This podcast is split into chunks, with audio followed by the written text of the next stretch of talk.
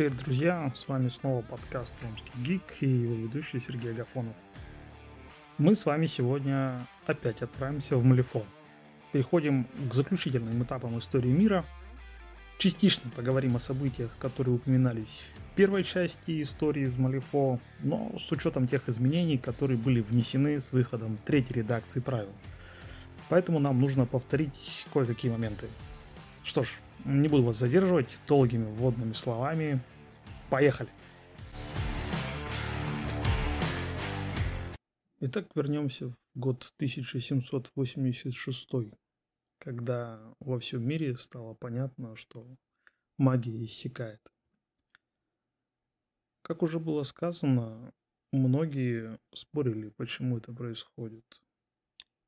Одни считали, что это обычный порядок вещей. Другие считали, что между магией и наукой может существовать противоречие, что нарастающая индустриализация мира может каким-то образом подавить магические законы из-за распространяющегося влияния науки. Колдуны, чародеи, прорицатели, волшебники со всего мира постепенно объединялись в поисках нового источника магии. Они назвали себя Совет – Группа путешествовала по миру в поисках способа пополнить магию Земли. Члены Совета отправились в Новый Свет, чтобы поговорить с шаманами коренных племен, и в Восточную Африку, чтобы изучить слухи об их могущественном колдовстве. Год 1787. Год разлом. Все это случилось в городке Санта-Фе в Северной Америке. Со всех концов Земли из всех слоев общества пришли они, последние своего рода. Бородатые мудрецы сибирских степей, абиссинские ремесленники, безусые парижские демонопоклонники, невозмутимые индийские гуру, древние цыганки, дальневосточные поклонники душ и одержимые волшебством визири из Османской империи. Все они сошлись в Санта-Фе для последнего, отчаянного гамбита – ритуала, который должен был гарантировать, что магическая сила не будет утеряна из мира. Ритуал был изнурительным до невозможности. В течение дня и ночи сотни собравшихся практиков вливали свою последнюю оставшуюся магию в усиливающие заклинания. Одни не выдерживали и погибли от напряжения, другие добровольно отдали последние силы своей жизни в последнем акте отчаянного самопожертвования. Маги, участвующие в ритуале, впоследствии не могли прийти к единому мнению, был ли ритуал успешным или неудачным, но результаты невозможно было игнорировать. Когда ритуал достиг своего апогея, жизненная энергия самых слабых колдунов была вырвана из их плоти в потоке боли и силы, поскольку энергия ритуала вышла из-под контроля и поглотила их.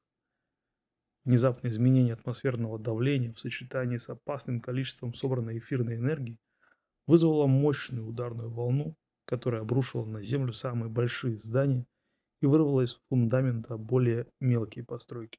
В один миг Санта-Фе превратился из процветающего поселения в сплошные руины, полные безумства и трупов. Город исчез, а на его месте осталась лишь дыра, в которой выжили лишь несколько колдунов и мистиков, которые укрылись от самого страшного взрыва.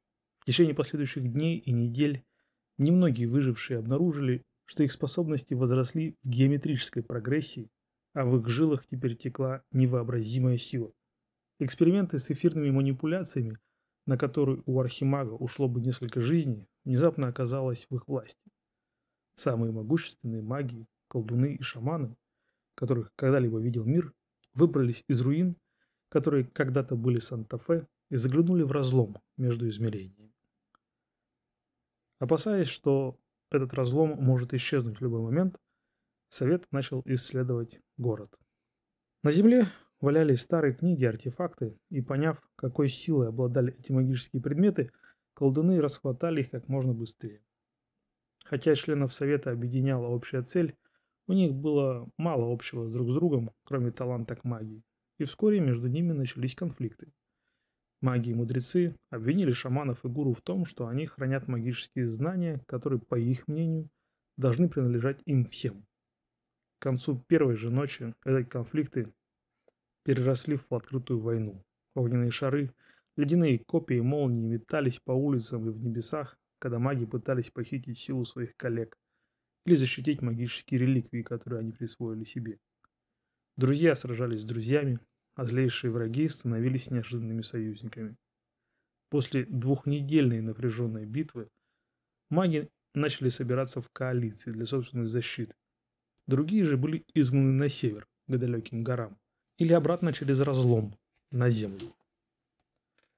В конце концов, одной фракции удалось казнить последнего из своих соперников и захватить контроль над городом. Совет был возрожден. Ранние исследования. Огромные размеры города затрудняли любые исследования, и Совет нехотя отступил обратно на Землю, чтобы укрепить свой контроль над порталом. Была создана настоящая армия наемников, чтобы обеспечить защиту разлома от всего, что может прийти из другого мира. Небольшие группы исследователей были приглашены, чтобы начать изучение старого города и его окрестностей, а ученые и археологи, а ученые и археологи в количестве нескольких человек были постепенно до доставлены в руины Санта-Фе, чтобы начать разгадывать тайны города. Всех, кто отправлялся исследовать новый мир, нанимали с большой секретностью. Слухи о страшном землетрясении, обрушившемся на город, и о страшной чуме, которая была вызвана из неизвестной доселе подземной пещеры, вытупляли желание каждого пристально следить за тем, что происходит в пустыне. Одним из первых открытий Совета была находка великого хранилища книг, оставленных прежними жителями города. Библиотека Даура, названа в честь исследователя, который первым обнаружил ее священные залы, представляла собой сеть хранилищ и башен, которые практически ломились от странных знаний. Команда ученых работала круглосуточно в течение нескольких месяцев, расчищая рухнувшие стеллажи и тщательно собирая воедино древний язык тех, кто создал эту чудесную библиотеку. В то же время исследователи Совета начали составлять кадастр города и его окрестностей. Под городом они обнаружили целую сеть канализационных камер, каналов, переходов и катакомб. Многие из первых исследователей заблудились в этих извилистых лабиринтах, но те, кто благополучно выбрался из темноты, принесли с собой карты, которые стали бесценными для будущих исследований. Все это время маги Совета занимались стабилизацией разлома. Без какой-либо магической поддержки разлом начинал мерцать и дрожать после каждого перехода. Возникало опасение, что слишком частые путешествия могут привести к тому, что разлом схлопнется сам по себе или, что еще хуже, станет еще больше расширяться. После долгих споров и исследований Совет нашел решение проблем. Месяцы трудов ушли на строительство массивных каменных оснований и арок испещренных мистическими рунами и сигилами, которые они возвели по обе стороны разлома. Когда последний заколдованный камень был установлен на место, разлом, наконец, стабилизировался. К тому времени исследователи постепенно начали возвращаться в город. Некоторые из них вернулись с богатством, другие с жуткими рассказами о странных существах или о бывших членах Совета, создавших культ в далеких горах. Другие же просто исчезли. Совет знал из историй и, и легенд Абиссинии, что обладатели камней душ могут использовать невероятное количество магии, а в Малифо они были еще более опасны. Понимая, что им понадобится больше людей, чтобы должным образом исследовать и добыть магические драгоценные камни из земли, Совет решил поделиться своим открытием с остальным миром. Новая эра 1788-1790 года. Объявление Совета потрясло весь мир. В каждой таверне, салуне, на городской площади и в каждом будуаре кипели споры. Памфлеты и газеты печатались в изобилии. В них либо восхвалялся новый поворот событий как следующий шаг в развитии человечества, либо осуждался как полная гибель человечества. Священники, раввины, хатибы – старались понять не только то, что душа реальна, о чем свидетельствуют камни душ, но и то, что существует целый мир за пределами их собственного. Дипломаты, послы и политики со всей земли отправились в Малифо, чтобы проверить заявление Совета. Им показали чудеса Малифо и околдовали демонстрацией магии, о которой раньше ходили только басни и легенды. Они пообещали поделиться секретами магии и камнями душ с этими народами при условии, что те отправят своих граждан в Малифо. За короткое время заброшенный город превратился в процветающее человеческое поселение. Сначала сотнями, а затем тысячами путешественники добирались до Малифо. Руины Санта-Фе были отстроены и превратились в такой же процветающий город, единственной целью которого была поддержка города в двух шагах от него и в другом измерении. Совет использовал свою сильнейшую магию, чтобы доставить воду на поверхность пустыни, создав обширные сельскохозяйственные угодья, единственной целью которых было накормить жителей Малифо. Добыча камней душ была изнурительной работой, но Совет хорошо платил рабочим, и стремительно растущие города возникали вокруг новых жил почти так же быстро, как геодезисты их обнаруживали. Самые крупные камни душ Совет оставлял себе, чтобы обеспечить свои себя энергией, но другие отправлял на Землю целыми вагонами, а затем распределял между теми мировыми державами, которые решили поддержать заселение Малифо. Повсюду люди экспериментировали с камнями душ, перемалывали их как алхимические компоненты, лекарства или источники энергии для все более сложных машин. По всему миру люди, не имевшие ранее таланта к магии, использовали энергию, хранящуюся в камнях, и становились сильными и влиятельными магами. Некоторые из этих магов даже начали учить других, как манипулировать невидимой магической энергией вокруг себя, создавая отдельные школы заклинаний, каждая со своими собственными техниками. Бенджамин Хэнкс, часовщик из Коннектикута, был одним из инициаторов активации первой конструкции. В Малифо всегда было много мусора, похожего на груды сломанных или неактивных механизмов. Когда Хэнкс установил на одну из этих камень душ и стал возиться с ней, то обнаружил, что обломки на самом деле являются полностью функциональным механическим чудом. Многие из обнаруженных таким образом машин были простыми. Крошечные слуги или механические копии различных животных. Однако некоторые из них представляли собой внушающий страх титанов с часовыми механизмами, способные орудовать самыми разнообразными видами оружия. Первые воскрешатели. 1791 год.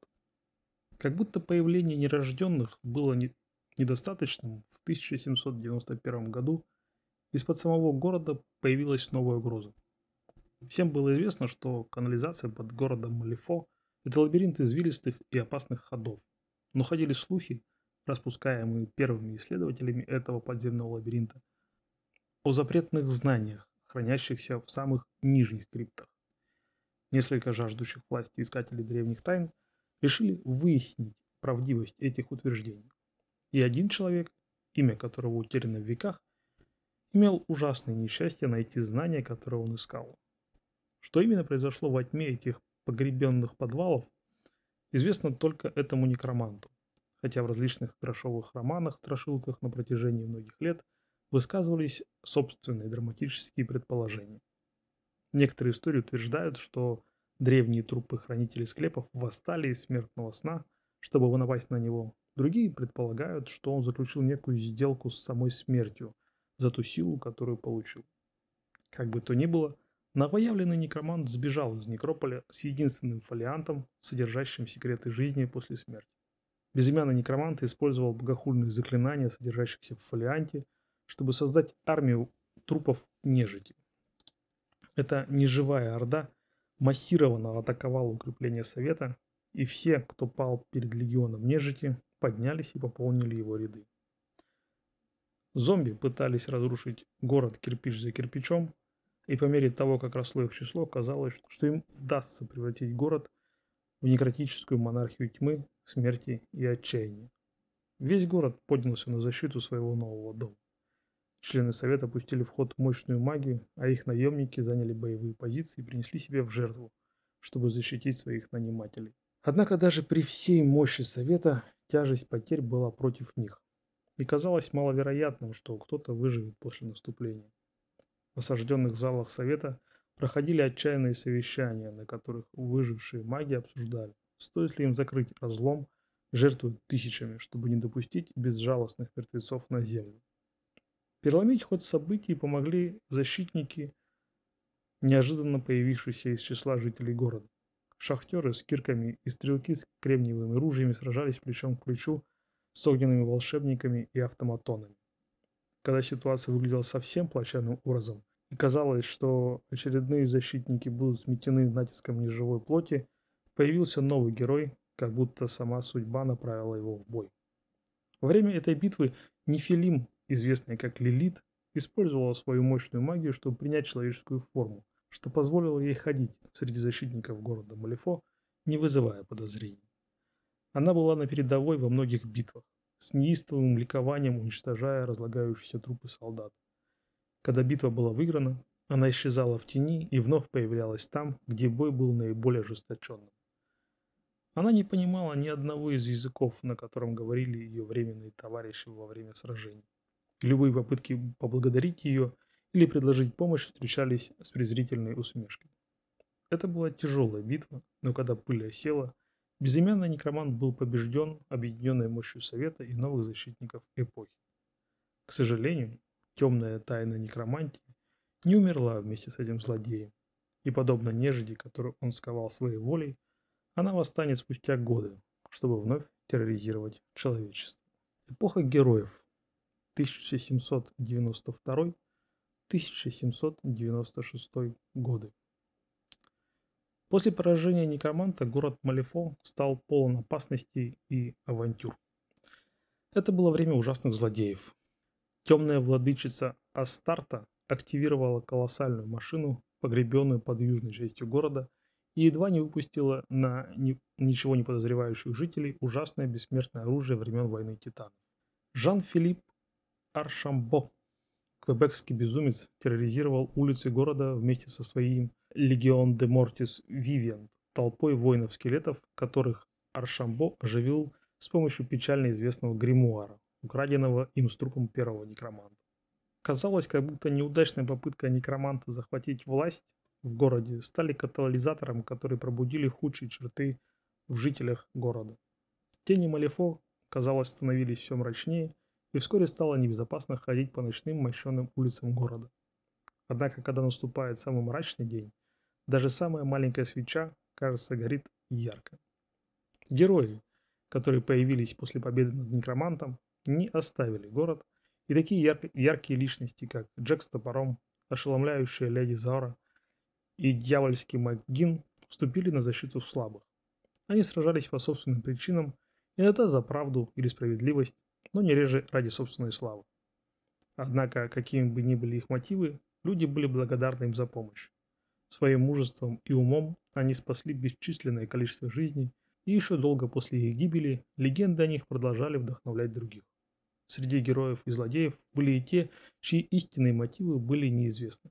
Таинственная королева часовых механизмов, похоже, руководствовалась желаниями, которые заставили ее оказаться по обе стороны конфликта, а загадочные подвиги всадника в маске были непостижимы по своей цели. Возможно, самым показательным было появление Кеншира, плачущего клинка, который прибыл в Малифо с очень особенным мечом – Масамуна Нихонд.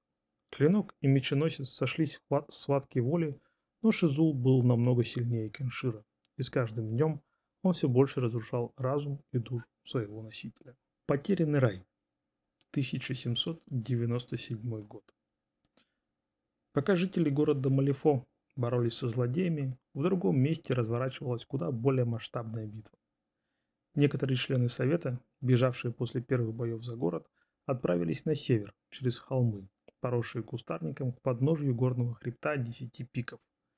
Чем ближе они подходили к горам, тем отчетливее слышали голос ветра, вызывающий к ним. Группа архимагов по, по коварным горным тропам, борясь с холодом и следуя за голосами, поднялись дальше на вершину.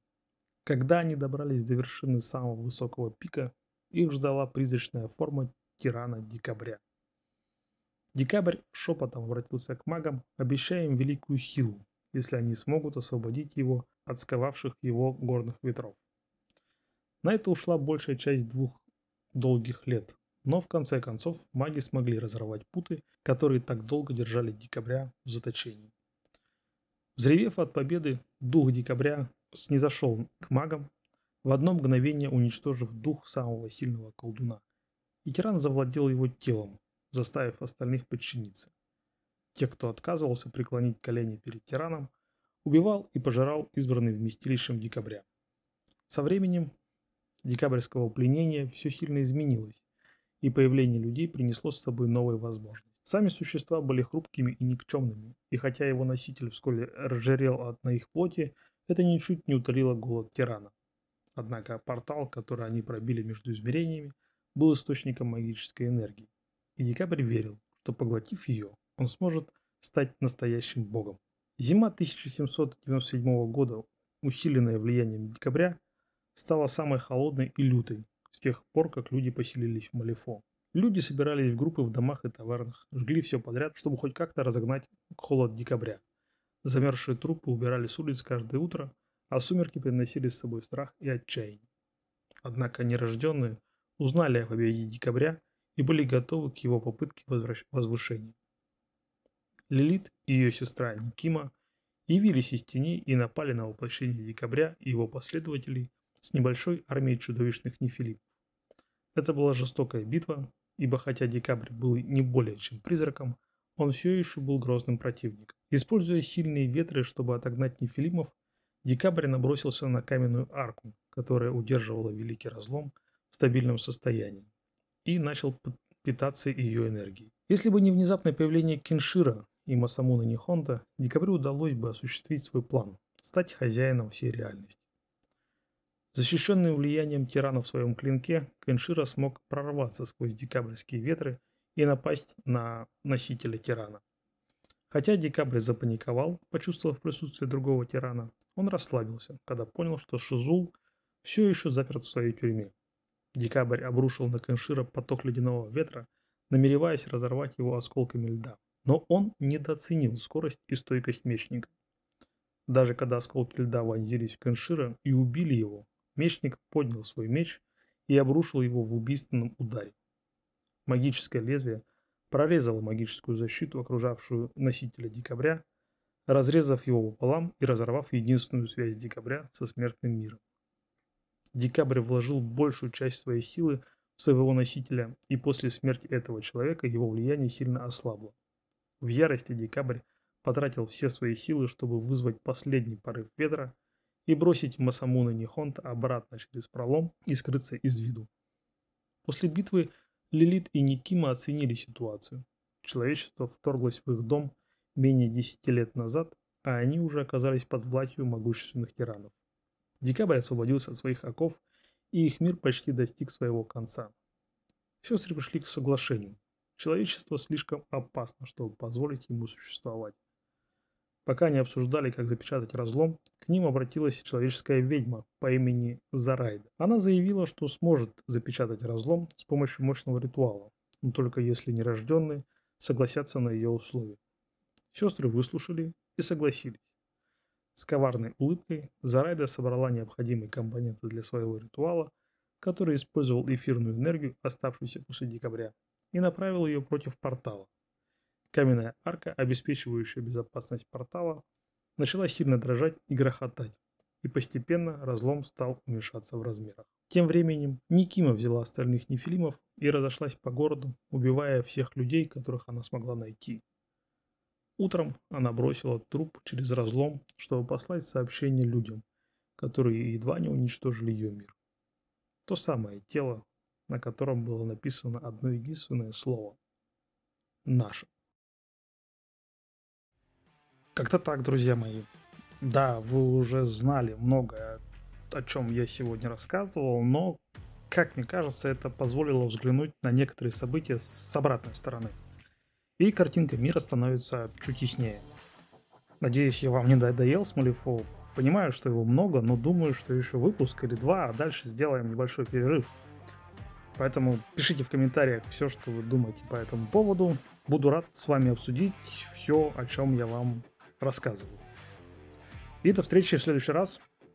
Пока.